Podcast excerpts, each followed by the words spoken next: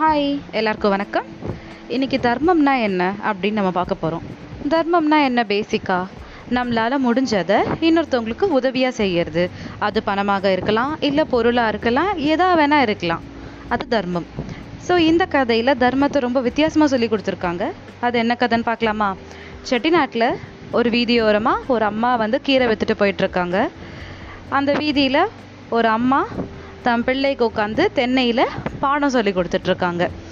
இவங்க கீரை விற்கிறேன் கீரை விற்கிறேன்னு கூவிக்கிட்டே போகிறாங்க அந்த அம்மா வந்துட்டு எம்மா கீரைக்காரங்களே இங்கே கொஞ்சம் வாங்கலேன் அப்படின்னு சொல்லி கூப்பிடுறாங்க.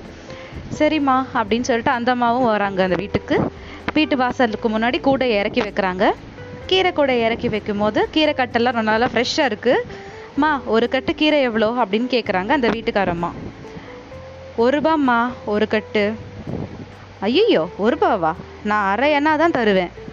அரை அண்ணான்னு சொல்லிட்டு கொடுத்துட்டு போம்மா ஒரு நாலு கட்டு அப்படின்னு சொல்கிறாங்க அந்த வீட்டுக்காரம்மா ஏம்மா வராதும்மா. எவ்வளோ ஃப்ரெஷ்ஷாக இருக்குன்னு பார்க்குறீங்கல்ல நீங்களே. இதை போய் அரை கேட்குறீங்களேம்மா ஸோ அந்த அம்மா விடாமல் பேரம் பேசுகிறாங்க அரை தருவேன் அப்படின்னு சொல்லிட்டு. கட்டுப்படி ஆகாதுமா அப்படின்னு சொல்லிட்டு இந்த அம்மா கீரை கூடையை எடுத்து தலையில் வச்சுட்டு கிளம்பிடுறாங்க. ஸோ கொஞ்சம் தூரம் போனதுக்கப்புறம் வேறு வழி இல்லை. யாருமே கீரை வாங்கலை. தூரத்துலேருந்து இந்த அம்மாவை திரும்பி பார்த்துட்டு மேலே ஒரு காலனா போட்டு கொடுத்தாயி இந்த கீரையை உனக்கே கொடுத்துட்றேன் நாலு கட்டு அப்படின்னு சொல்கிறாங்க சரி வா அப்படின்னு சொல்லி கூப்பிட்டுட்டு அந்த கீரையை திருப்பி அவங்களே எடுத்துக்கிறாங்க அந்த அம்மாவே. முக்கால்னா கொடுக்குறாங்க அந்த கீரைக்கு. ஸோ சரிம்மா ரொம்ப நன்றி. நீ நான் கேட்டதுக்காக இந்த கீரையை கொடுத்துட்டேம்மா அப்படின்னு சொல்கிறாங்க ஸோ அந்த அம்மாவுக்கு வந்துட்டு கீரை கூடைய தலையில் தூக்கி அந்த வீட்டுக்காரம்மா வைக்கிறாங்க. ஸோ போகலான்னு பார்க்கும்போது திடீர்னு மயக்கம் வந்துடுது மயக்கம் போட்டு விழுந்துடுறாங்க. ஐயோ என்னம்மா ஆச்சு உனக்கு? அப்படின்னு கேட்கும்போது இல்லைம்மா நான் காலையில் எதுவுமே சாப்பிடலம்மா அப்படின்னு சொன்னாங்க. அப்படியா? சரி இருமா. நான் உட்காருங்க நான் வரேன் அப்படின்னு சொல்லிட்டு போகிறாங்க உள்ளே. உள்ளே போயிட்டு ஒரு ஆறு இட்லி தட்டில் வச்சு அதுக்கு தேவையான சட்னி சாம்பார்லாம் போட்டு அந்த தட்டை எடுத்துகிட்டு வந்து இந்த அம்மா கிட்ட கொடுக்குறாங்க.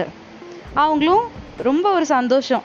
ஐயோ நம்ம வீட்டுக்கு போய் தான் கஞ்சி தான் காய்ச்சி குடிக்கணும் நம்மளே. இவங்களுக்கு நமக்கு வந்து இட்லிலாம் தராங்களே அப்படின்னு சொல்லிட்டு ரொம்ப சந்தோஷம். அதனால் வந்துட்டு அக்செப்ட் பண்ணிக்கிறாங்க. அந்த இட்லியை சாப்பிட்றாங்க. அவங்க பையன் இதெல்லாம் பார்த்துக்கிட்டே இருக்கான். ஏம்மா ஒரு ரூபா கீரையை அரையனாக்கு பேசினேன் அப்படி பார்த்தா ஒரு இட்லி அரையனான்னு வச்சா கூட நீ ஆறு இட்லி கொடுத்துருக்க. அப்போது மூணு ரூபாய் இல்லைம்மா. நீ அரையனாக்கு போய் இவ்வளோ பேரம் பேசுனியே. இதுக்கு ஏம்மா பேரமே பேசல அப்படின்னு கேட்டானாம் அதுக்கு அந்த அம்மா சொல்லிச்சான் இங்கே பாருப்பா வியாபாரம் அந்த அம்மா பண்ணும்போது அதில் நம்ம தர்மம் பார்க்கக்கூடாது. இப்போ நான் தர்மத்துக்காக அந்த அம்மாவுக்கு சாப்பாடு போட்டேன். இதில் நான் வியாபாரம் பார்க்க மாட்டேன். அப்படின்னு அந்த அம்மா சொன்னாங்க. இந்த பதில் ரொம்ப நெகிழ வைக்குது நம்மள. இந்த தர்மத்தை எவ்வளோ அழகாக தன் மகனுக்கு புரிகிற மாதிரி அந்த அம்மா சொல்லியிருக்காங்க. ஸோ இதான் நான் இன்னைக்கு படித்த கதை. நன்றி வணக்கம்.